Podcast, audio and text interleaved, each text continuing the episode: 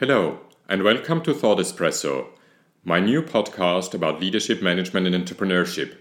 I hope to do it on a weekly basis. I can't promise it, but I'll try my best. Yes, and my name is Bernhard Kerres. I'm an entrepreneur, consultant, and speaker. I now often teach leadership for London Business School and others.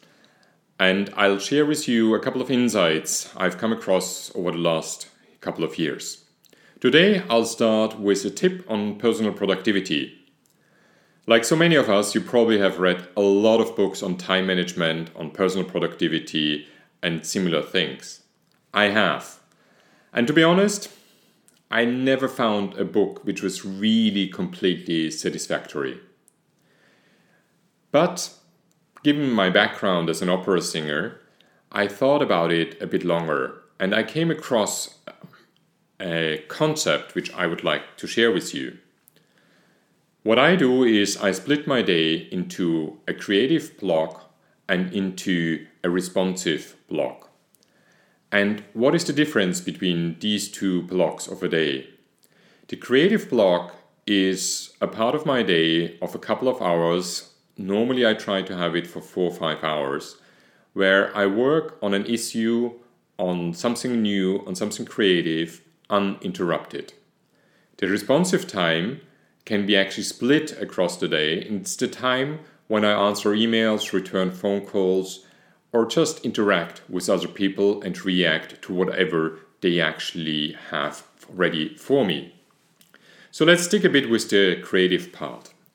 One of the most important things for that creative part of your day is actually to have it completely uninterrupted.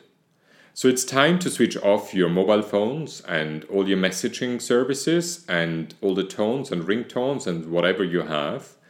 Also, switch off all the notifications for new messages and new emails and so on. Really try to have this creative part of your day as a completely uninterrupted part. If you're working in an open space office or in a co-working space make sure that you have a good headphone with noise reduction and you, that you have some good music uh, ready to listen to. And then you might even put up a non-disturb sign so that people don't come up to you to talk or to ask you any questions. So that gives you some time and an hour where you can actually work uninterrupted. And it is really one of the best times of my day and even though I'm not a morning person, I normally use my mornings kind of from 9 to 12, 9 to 1 or so, to work on creative things. I've just written a book, and most of the chapters actually were written in the mornings because it was fantastic to get something done by lunchtime, and it was a really good feeling for me.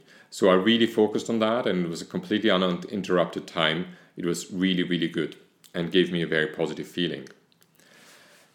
You might certainly break up this creative um, time or take some breaks in between. I at least need to do that every kind of 45 to 60 minutes.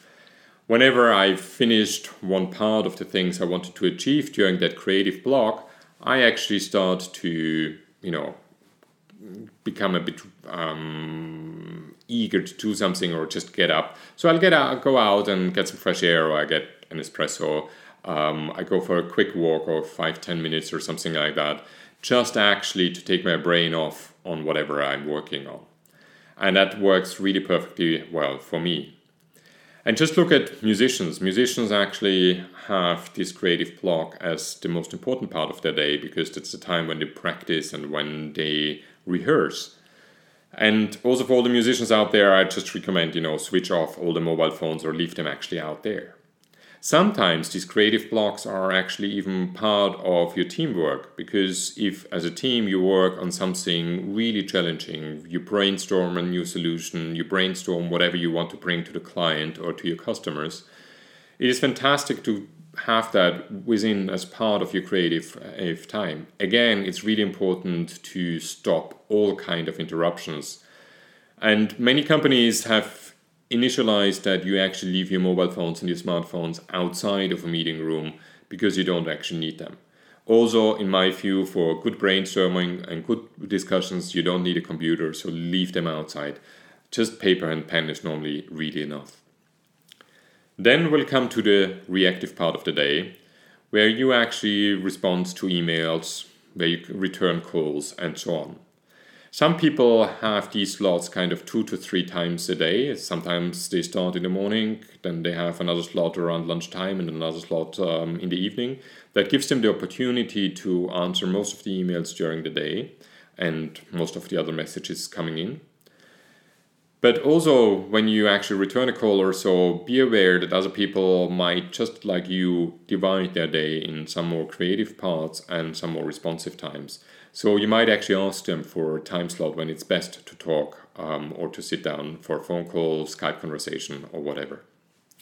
So I hope you find this concept useful. Um, just think about it really to block out these two different parts um, of your day. I, for myself, actually write it even into my diary. So you can look, if you look in my diary, it will say block time for writing a book or block time for this or that.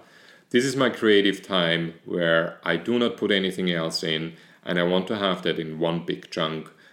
And that helps my time management greatly. Thanks so much for listening. I hope you join me again next week. And if you like these podcasts, please share them with others.